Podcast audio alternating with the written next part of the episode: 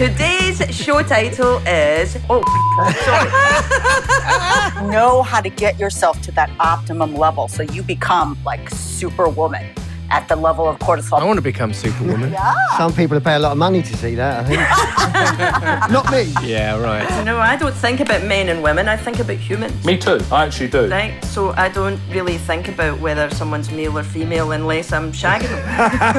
right. the first world women who are shouting so loudly and being so brave about naming, you know, their abusers need to get the f- out of their nice first world lives and go to where women are really hurting. any kind of dementia that sort of strikes people it's like watching like a beautiful painting and just imagine a little flake of paint just peeling off mm. every day.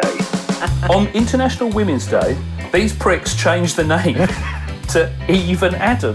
You think, oh, I bet those women who were kidnapped by Boko Haram are very grateful for you. How tokenistic and patronising and disgusting was that? I almost came in my spandex here today. I, I, I thought that would be appropriate.